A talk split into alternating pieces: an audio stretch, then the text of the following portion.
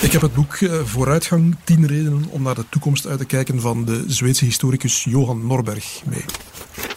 Het boek is eigenlijk een opsomming van een aantal parameters die eigenlijk aantonen dat de, de mensheid en de wereld er doorheen de geschiedenis eigenlijk alsmaar op vooruit is gegaan, ondanks het feit dat we het gevoel hebben dat de wereld naar de knoppen gaat. Wel, ik ben politiek journalist, dus het is een soort tegengif.